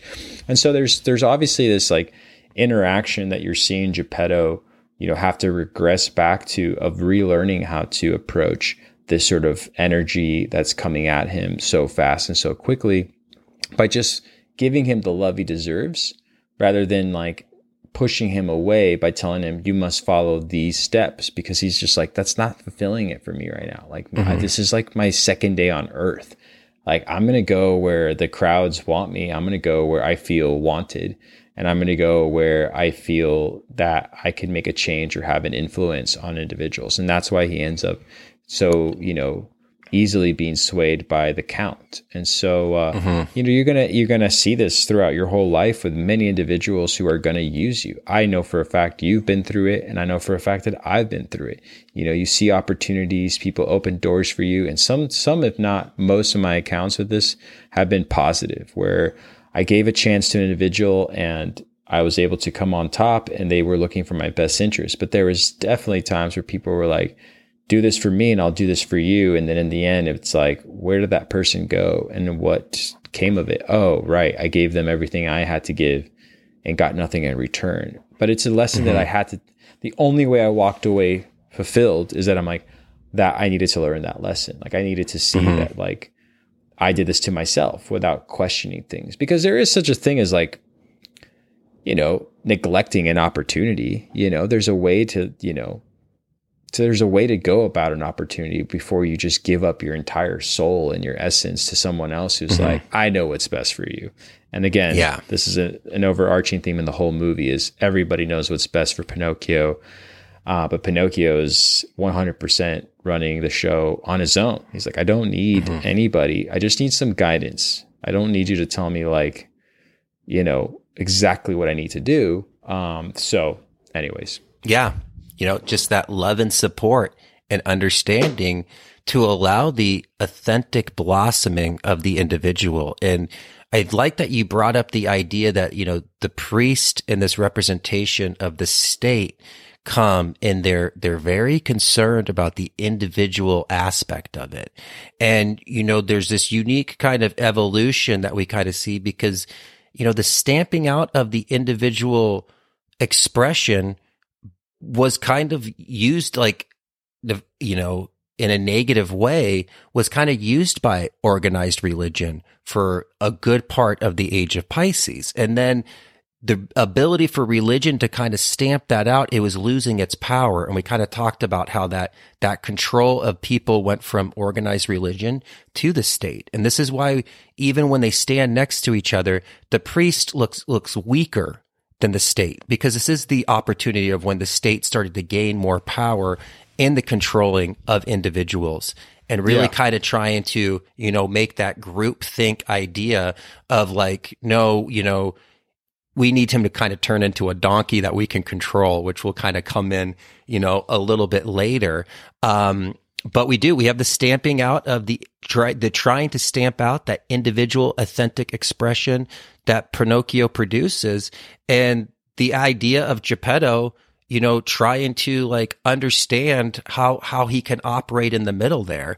Um, and he doesn't truly understand Pinocchio like he did Carlo. So he's kind of putting that pressure on Pinocchio as well. And so we can kind of feel the, all these external forces that kind of push us. And this is the idea of the like the creative aspects of ourselves that we try to share with the world and they get denied. And this is how like the early formations of the shadow is created because we present ourselves to the world and the world's like, Oh no, you can't do that. And so then we kind of retreat back into ourselves and we lose a unique essence. And this is what we really kind of do in spirituality is to go back and retrieve that unique essence and bring it up through with the intellect and the maturity and the stability of like, you know, the strong individual and find a proper expression of that energy. But if not, it kind of stays stagnant and it creates, you know, darkness within ourselves. And that leads to so many problems as an adult that we all kind of face with. And we, you know, we see the effects of this in adulthood and we, we, we like, try to treat it and remedy with effects, you know, by medications and like these ideas of like, oh, let me just put a band aid on it. Well, you know, you can't really, you got to get to the seed you know, you have to go down to the core. You have to get to the, that aspect. You're not going to be able to like handle this in an external way. We have to kind of get to the seed of this, which is the internal and make sure that we kind of nurture it so it can blossom in a way that's not destructive to the community, but actually can like help enrich and inspire the community. Um, which is, you know, really kind of unique. And so, yeah, I mean, and so like, I guess we kind of have that showdown, like you were saying between, Geppetto and the Count, where the Count's like, no, I own him. And, you know, this is that idea where Geppetto's like, you don't own him. Like, he's my son, you know? And we have this idea that like, no, he, he handed himself over to us. And what's kind of unique here is this is actually when we see the, the telling part of the Pinocchio story where he tells his first lie and his nose grows which is like yeah. so interesting because it's much later in the story than you would think of in Pinocchio. Um, and, and that's to, such, yeah. No, go ahead. Go ahead. I was just going to say, no. this is where he needs to use his lie because he's being convinced to go a direction he doesn't want to. So he's like, "Oh, you're changing the direction of my my will currently. So the quickest thing that I can do instinctively is to pull out some sort of like you know BS uh, in order to to convince you that this is the path for me. because I think there's a mm-hmm. couple things that happen. He pulls him away. He says, You were supposed to be at school. And then he says, You were supposed to behave. And he says, You're supposed to behave like, like, and then Pinocchio fills in the words. He says, like Carlo. And then Geppetto says, Yeah, like Carlo. And that's when you kind of still see that Geppetto isn't not necessarily not only over the death of his son, but he's trying to make Pinocchio into something that he's not also. So everybody in this whole story is trying to tell Pinocchio who he is without Pinocchio being able to have that moment to decide that for himself. And you see that he doesn't look very happy about that. He's like, I'm not Carlo. You know, like you could kind of see in his face, like, I'm not this boy that you kind of put up on a pedestal. Um, and that's when the count comes after him. Um, um, you know, and, and when the count's coming out, Pinocchio starts to tell the lies to Geppetto because Geppetto's so disappointed and angry. This is the first time you're really seeing Geppetto so angry with Pinocchio. So Pinocchio's like, you can see he's kind of like scrambling to be like, what do I tell him on why I lost the book that belonged to Carlo? And he starts to say the lie, and and you can see that Geppetto is crushed too. You can see that he's just like, you know, I never taught you to lie. And he, but he does declare to him though in that moment. He goes, "How dare you lie to your papa?" So that's kind of a different thing too, where you kind of start to see that Geppetto's taking ownership of the idea that I am this boy's father. Like this boy is my responsibility.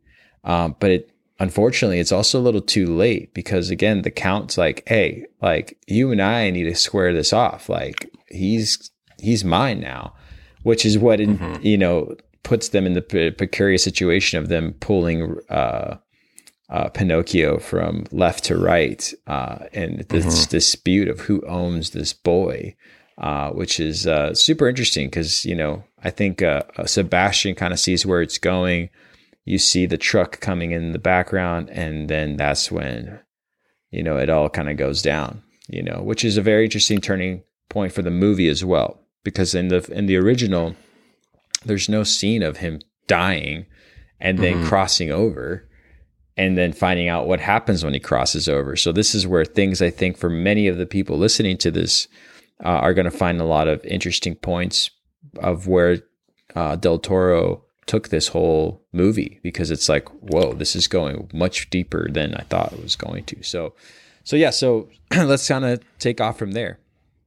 Yeah, absolutely. And to to come back to the to the idea of the nose and what that's going to represent. And you're right when it's Pinocchio gets emotionally charged, which is actually going to create this lie.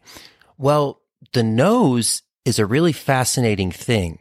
And what it's going to represent here is actually our shadow because between right now when you're looking, like when we're looking at each other, I don't see my nose, but it's actually in my line of sight. But my active consciousness, because it's actually a barrier, blocks it from my vision. And so it's as plain of day to see my nose. Like when you're looking at me, you see my nose. It's right smack in the middle of my face, right? My nose is actually in my eyesight, but I can't see my nose. And so this is the representation of when our shadow starts to come out of us.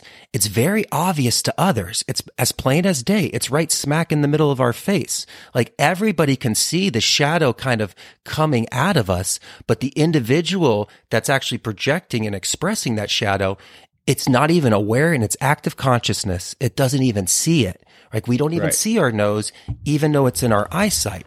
Really fascinating, fun thing to do though.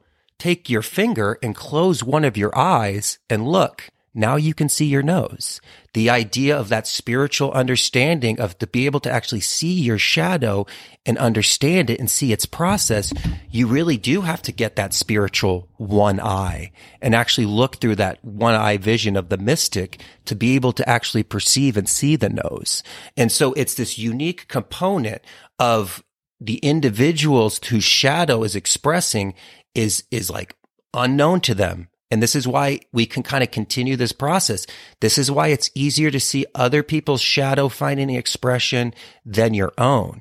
But what's so unique about this nose of Pinocchio is this shadow and this unique thing that he kind of is going to think of is, is like a flaw in himself and something that he like is kind of discouraged about and is like, you know, ashamed of that his nose like grows when he lies. Well, that's actually what's going to save him in the story. And so what this kind of shows us is your shadow is not just this evil thing. It's a thing that needs to be incorporated and understood. But we're so afraid of it that we never actually look at that and we just continue to look at uh, the both of the eyes and ignore it. But it's, it's actually what makes you unique and special the thing that in your life that is the biggest flaw that you're discouraged and ashamed of is actually your unique spiritual essence that's supposed to get shared. And this is why the shadow can kind of cause so much destruction on an individual, mental, emotional, and spiritual, because this is the unique signature of the creator that it wants you to express and share with the world. And so when it's yeah. denied, you know, we feel the heaviness that comes with it and we see these negative patterns that kind of get created. And so the thing we're scared of ourselves, you know, again, the demons inside of us are just angels that we actually don't put insight and awareness to. And once we do, we're able to incorporate into the self and represent it in a mature, sustainable, fulfilling way, um, where we really can kind of more share our unique, authentic self with others. Um, and so like a fascinating idea of how like obvious it is to others, but how below the awareness of consciousness it is on ourselves this attribute that he has about you know what keeps him in line is still something he's going to have to channel in in order to save his father uh, and himself and actually uh, Sebastian. So uh, yeah, yeah, man. I didn't you know, even consider that. So, so I love talking you know, to you about this. So cool. And you know who's so funny? Who grinds down his nose to get it back down to size? His father. His father is the one that actually like cuts his nose down to get it back down to size. So Geppetto again is that representation of almost the demiurge or Saturn. And the idea that Saturn grinds and cuts his nose back to size. Well, this is the same experience for us. As our shadow starts to extend out and actually like, you know, affect us and like start growing into other people, Saturn mm-hmm. is going to use friction to purify our imperfections. And it actually grinds us down with this experience. And it's this like heavy thing. And so again, we, we always look at Saturn as this negative component, but it's just grinding us down to actually like repurify us. And, you know, that's the idea of like the sculptor. The sculptor takes, you know, a coarse rock. Initially, it's this aggressive, violent cuts to kind of start getting its shape. And then it just like slowly starts to polish it. And so it kind of talks about our first dance with Saturn. You know, when we first start to dance with Saturn, it's very aggressive. It has to cut us down. You know, it has to cut us down so we can actually like, you know, purify ourselves. But as we understand Saturn, that, that aggressive cutting, like we see when his, his nose just grows like out of control in the beginning, really goes down to like a smooth polishing at the end. And it's, it's really this unique thing. And we really kind of start to see that through this process of this like resistance that Saturn gives us, it's, it's to reveal the masterpiece within us. You know, it's the, you know, the idea of like the, the statue of David. You know, the statue of David was always in that rock that it was sculpted from. But it was through the process of, you know, cutting it through and polishing it down that it was able to actually, you know, you know, actually like pull out this masterpiece of this, you know, beautiful art that was kind of created there. And so again, it's, it's the resistance and the struggles that we find that actually makes us beautiful and allows for us to actually represent ourselves. And without that, we're just going to be, um, you know, it's, there's, there's no, um, there's no process of actually like finding that internal beauty and really kind of showing off that seed of creation that's within everything. Um, and so really kind of unique kind of role that Geppetto is playing here. And, you know, the idea of when he was just like, don't lie to your papa. That's the idea of like, don't lie to the creator. Like, don't lie to creation. It knows all. You know, that's the other thing. You know, we lie and we think we get away with it, but the lie, our noses grow. The universe knows that we're lying. It doesn't matter if we deceive the other person. You know, it, we could, you know, we can lie and the other person could be deceived by us. And we're like, oh, I got away from that. I got away with that. No, you didn't. It was as plain as your nose growing to the universal life force.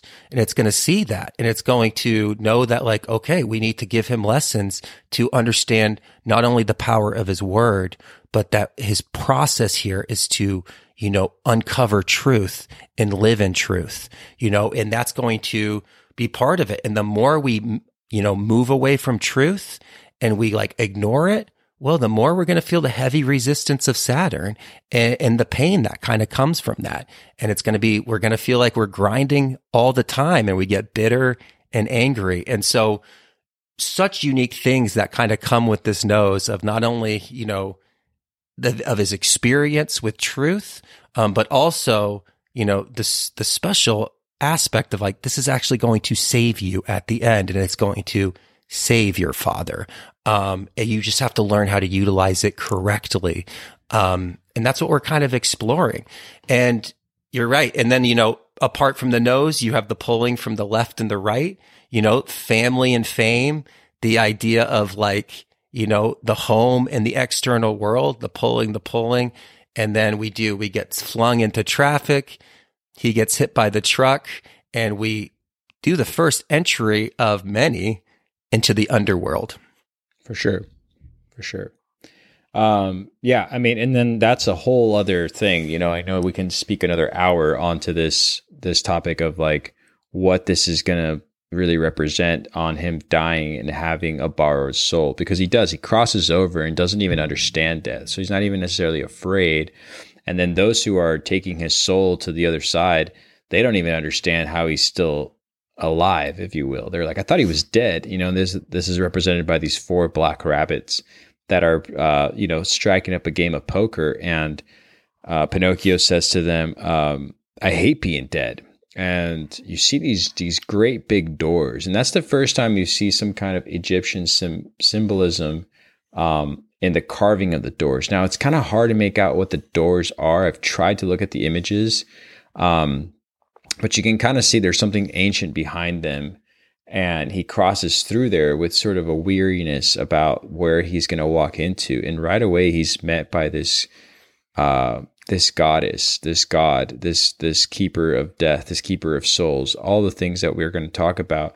But she doesn't introduce herself um, and i say a female because her voice is a female voice but this is sort of an androgynous character with the body of a lion and the head of this muse with these horns and the same angel wings from the other individual we met that gave uh, Pinocchio the soul. And the first thing she says is, um, I feel like you've been here before. And she says, Who are you? He goes, I'm a boy. I think I'm dead. And then she says, um, Oh, yes, you're my sister's folly, that sentimental fool you know so she's not very much in agreement that he should have been created and she makes sure that he knows you know the boy the wooden boy with the borrowed soul. And i thought that was interesting because it's very telling by just saying the borrowed soul. It's not the boy with mm-hmm. the soul. It's a borrowed soul which is kind of like okay wait what does that mean? Like what kind of time is is pinocchio spending on earth if it's just a borrowed soul uh, there's a lot to unfold with that statement, I suppose. But um, yeah, they kind of have a discussion as to like how many times he'll be able to come back and what the trade off for that is and what that represents mm-hmm. and what what he has to learn in regards to how precious his time on earth is because every time he you know sort of takes his life for granted or just sort of takes the wrong path that leads him to such a you know way of of awakening in this place, he has to wait a little longer before he can return. And I think that this is a lot, mm-hmm. again, to unpack with, you know, what we do here on earth with our time and how many times we come back. Uh, if you're a believer in sort of this reincarnation period of having a soul, you know, leave the physical body and ascend to the beyond and belong to the beyond, but sometimes having to return by not understanding that the desires from that base level have led us to live a life of unfulfillment for the greater cause and just for more of a um, selfish cause to our physical gains, which is what Pinocchio has just done, right? I mean, it's not like he said, Oh, I'm going to go join the circus and then this is going to cause me to my demise or cause my demise or lead me to my demise. But in turn, it sort of did. He kind of very, you know, uh, very quickly made these decisions that led him to these consequences that led him to his lying, and then boom, he's dead. So it's like very fast on how he kind of has this intense experience, but he has the opportunity to come back. And so, yeah, we can kind of go from there. Yeah, perfect. And yeah, fascinating scene. And this is something that Del Toro added to the story. Um, and you know, we kind of have the movement even when he's in the coffin and we have this, this experience of death and guiding by those black rabbits. And I know this was something that we, we were really curious about and looking into it. This is going to be the representation of also that Isis connection, the Egyptian protector of God, of the dead and children. Um, and you know the idea that she was always kind of seen like with these black rabbits and kind of what they represent. So they are kind of taking him down to the underworld where he does he kind of makes this connection and he goes through a gate of initiation when we walk through that. And this is what pinocchio is representing here is the process of the initiations that we go through, the death and the rebirths, you know, the idea that you can't live by lying. And that's one of the big first things that we kind of see. We, we have these occurrences where we realize that I can't live in the same patterns that I was. They're destructive and they're going to be my demise. And so we have these, you know, various death and rebirths in this realm that kind of has to happen through the spiritual realm. And we really do see the two sides of the coin of what that Isis energy is with her sister. Um, because she was just like, Oh, you're the, you know, you're the folly of the, my sister's mistake. And it's kind of interesting here as well, because there's like some Gnostic connection with Sophia as well of the idea like Sophia kind of gave her life, but it, it kind of like worked against her with, and that's what created the demiurge. And it wasn't mm. so much like her intention. Um, again, that's a Gnostic conversation. I know every episode we're like, oh, we're going to talk about Gnosticism, but we are making our way to be able to have those discussions, and that might make a little bit more sense. Um, but there's a reason again why this she speaks of her sister, and there's a reason why Del Toro chose it to be voiced by the same actress because it's you know, it's two sides of the same coin. It's life and death. Um, you can't have life without death and you can't have death without life. And so we're seeing that counter aspect of it and this, this, this ability of us like, you know, in this in between. And, you know, she actually says some really unique, deep things to her with the idea of, you know, even the, what makes the human experience so special is its finiteness. You know, the idea that like Pinocchio almost feels like, you know, we kind of think of it like, oh, he can't die. But then you kind of start to feel like he's kind of almost a prisoner in this form. And like that idea where she was just like, you know, what she's going to kind of learn through one process to the other, like, you know, everything you love is going to die in this existence because you're just going to keep coming back. But though they don't have eternal life on the physical, they're going to kind of pass away. And that's going to be something that he learns in this underworld. And so this, this really kind of looks at like the idea of exploring the underworld into ourselves and that process of like killing who we thought we were and going down into that underworld to actually explore these, these aspects of again, where the, you know, where we find that shadow lives. You know, the idea of we have to get to the core, to the seed of the problem to find that solution.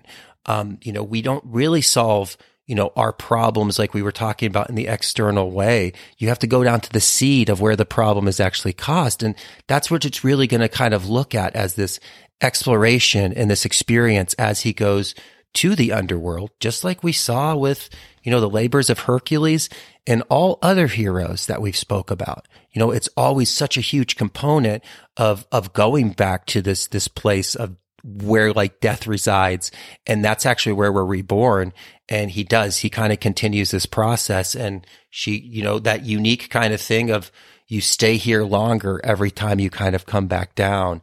And, and that, that, you know, we don't think of the significance of that until later. And that's actually going to be where, you know, Pinocchio actually becomes the savior, um, because of what he's going to do to transcend that limitation of the time that's kept him down there. Um, and sacrificing this unique thing he has of eternal physical life. Um, and so, yeah, I mean, so much symbolism, such, such a deep thing to kind of look at. Um, and these are characters that are going to kind of come back around. So while we're in this like underworld period, you're going to kind of see not only the understanding that Pinocchio has for what his life uh, means, you know, because there is one thing that I wanted to talk to you about because you've said this before about like there's a separation when we realize that I am not the chair or I'm not this object, like I have a soul. And she does a very good job of telling him, like, you're nothing more than a piece of wood, like you would be a chair. It's the soul that mm-hmm. you're borrowed that gives you like the ability to kind of feel like a real boy, but you're not a real boy. And he kind of looks perplexed. Like she says, You're not Carlo.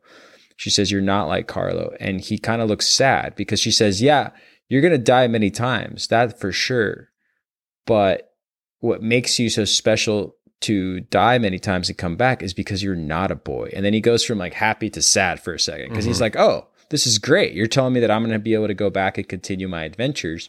And she's like, Yeah, but the cost of it here is that you'll never be like Carlo. And he has to kind of accept that. And mm-hmm. so, um, you know, one of the things that are, is going to happen after he has this realization is the movie does speed up. The movie then sort of has kind of given you the foundational theme, the overarching intensity of the characters and what they're going through, but also like, you know, it kind of shows you, okay, from here until the very end of the movie, this is how we collect all these pieces of these lessons and put place them together in order to fulfill the journey, uh, which is uh, pretty incredible. So, yeah, uh, but go absolutely. ahead, man. You want to say something? No, no, and I and I love that you brought up that point, and it's such a it's a good place as as we kind of transition and kind of close this conversation down. But you know, we have to remember that the sister of this did tell Pinocchio the same thing. It's not until he proves himself brave, truthful, and unselfish. Um, and so why right. she kind of does this is to like reinforce this lesson as well as, you know, do you need people to remind you and tell you that you have the creator in you? Or do you know? Like, why are you externally hmm. needing somebody else to tell you who you are? You need to actually know who you are. It's not this process of like, oh, like, am I, you know, am I the son of God? It's like, are you the son of God? Like you can stand up for yourself. Like you are the creator. You need to like state it and stand in it. And she's going to give him more of a hard, colder lesson because she's the representation of like death. And it's going to be like, you need to find this in you. Like, and I'm going to kind of give you this idea of like not handing it over as a potential. I'm almost going to like try to drop it down. So like, are your beliefs guided by me or do you actually know that you are the son of God and you are the son of Geppetto and you do carry life. And, and that's what we're kind of seeing there of this, you know, it seems so dire, but it's just the flip side of the coin of that lesson, you know, where the other one is that motherly energy of like, yeah, you can be if you learn truth. She's going to be like, no, you know, you're not, you're never going to be. And it's, it's us that have to like transcend that resistance and actually like stand in our own. And it doesn't matter what the unit, like it doesn't matter what society says, like, oh, you're just cockroaches, you know, you're just, you know, the result of like dar, you know, like this, this, you're just a byproduct of biology. No, you, you have to stand on your own and be like, no, like I am part of this process but there's something more here, you know? Um, it's, it's just like this fascinating thing. And the last thing I kind of want to like drop into that kind of like relates to this is like the idea that we brought up the nose of like how we don't see the nose in our active awareness. And, you know, one of the things that that we kind of when we kind of talked about this idea of like this disconnection from the metaphysical principles that used to be like the the grounding of all of our studies was a unique thing to kind of explore when Darwinian evolution was presented. Um, there was a counter to this. There was this opposition of fundamentalists who like really saw the the Bible as literal, like literal, like they read it in a literal. Li- I'm so sorry. There was this opposition from like the fundamental religions because they kind of like looked and perceived the Bible through a very literal lens. Um, and they opposed Darwinian evolution. And we read about that and we hear about that in our history books, but they don't tell you about the other people who countered Darwinian evolution.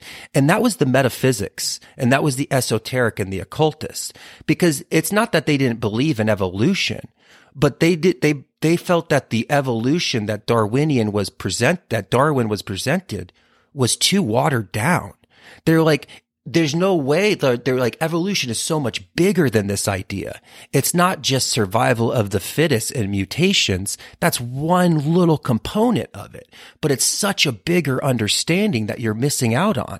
And, and we see this with like the idea of not seeing the nose. Like how did that happen?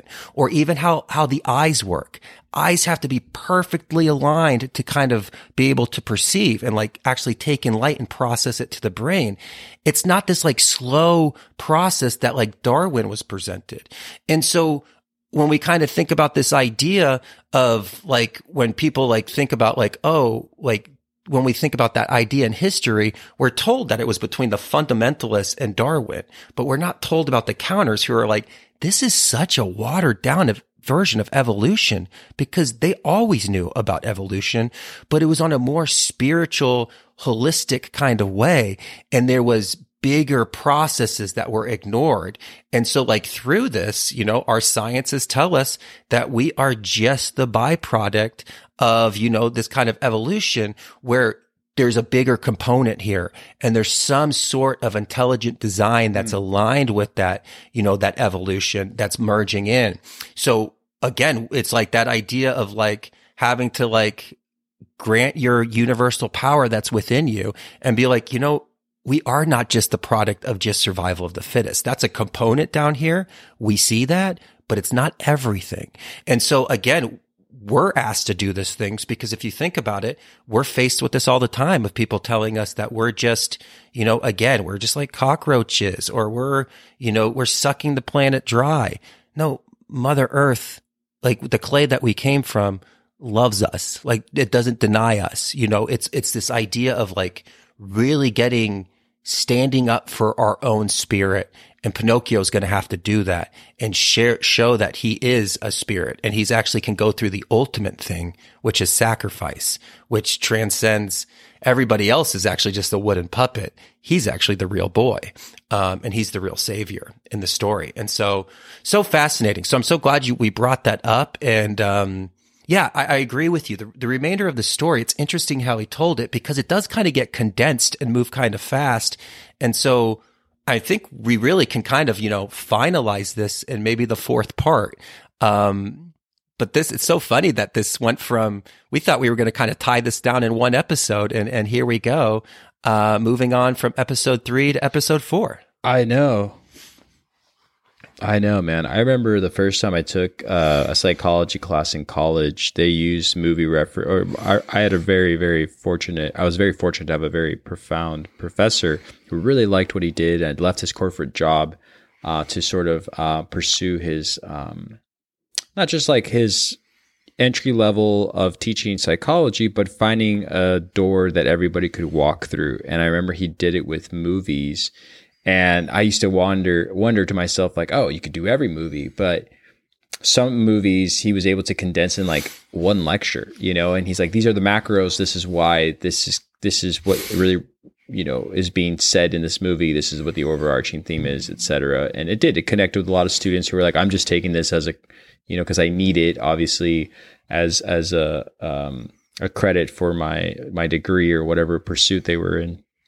Uh, so the point being is when we did this movie, you and I again we've talked about Pinocchio several times before this this movie was even uh, released from Del Toro.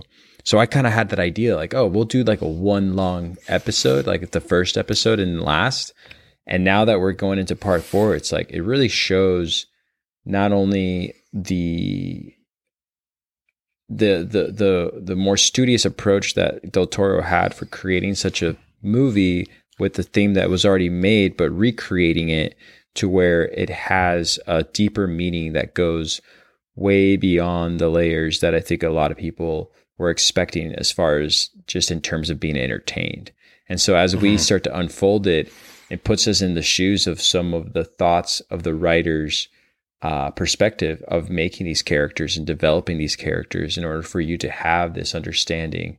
And uh, and here it is going into episode four uh, to finalize this story kind of shows um, the true uh,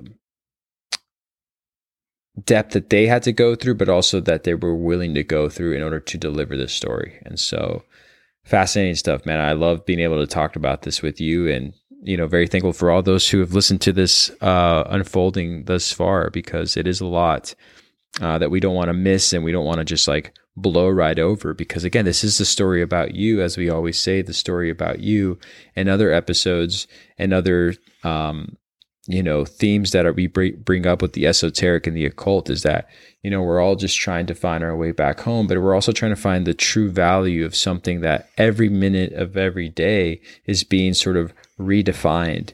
And when it's being redefined, you're kind of losing the essence of what you're born with. I like that you're saying that we're born from this clay. We are part of the earth. You know, Mother Earth may be having, um, you know, uh, a time of difficulty with us on the planet, but it's it's endured millions of difficult things throughout time. And we're not the first thing that's come around that sort of put it through some kind of shift you know? But the shift that it's going through is a shift that's going through with us. So we are all part of the same shift. It's a collective shift that we need to sort of take account for in my opinion, of of of what the criticism that comes at people going like, "We are these cockroaches. We're just con- we're contributing nothing. We're contributing great things. Just these conversations alone may help an individual out there realize, you know, do they have their strings attached? Are they a sovereign individual? And with that sovereignty, you can sort of free other individuals that may not have felt that same kind of freedom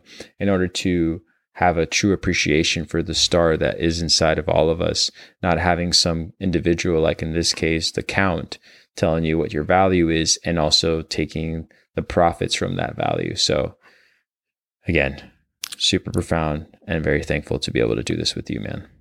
Absolutely. Absolutely. And, you know, as we're signing off, I did want to say a big thank you. I mean, obviously a big thank you to all the listeners, the community and everybody who reaches out. Um, but to Andy, who actually allowed for me to kind of reschedule our alchemical conversation so you and I could come and complete this thank conversation. You, Andy. So Andy, you are a legend. We are so thankful for you. And um, yeah, and you know, best all the love to everybody that's listening and uh, high fives through your speakers. Boom. Boom. Cool, man. Well, can't wait to do number four and to, you know, really conclude this story. So uh, until next time, then. Kisses. Until next time.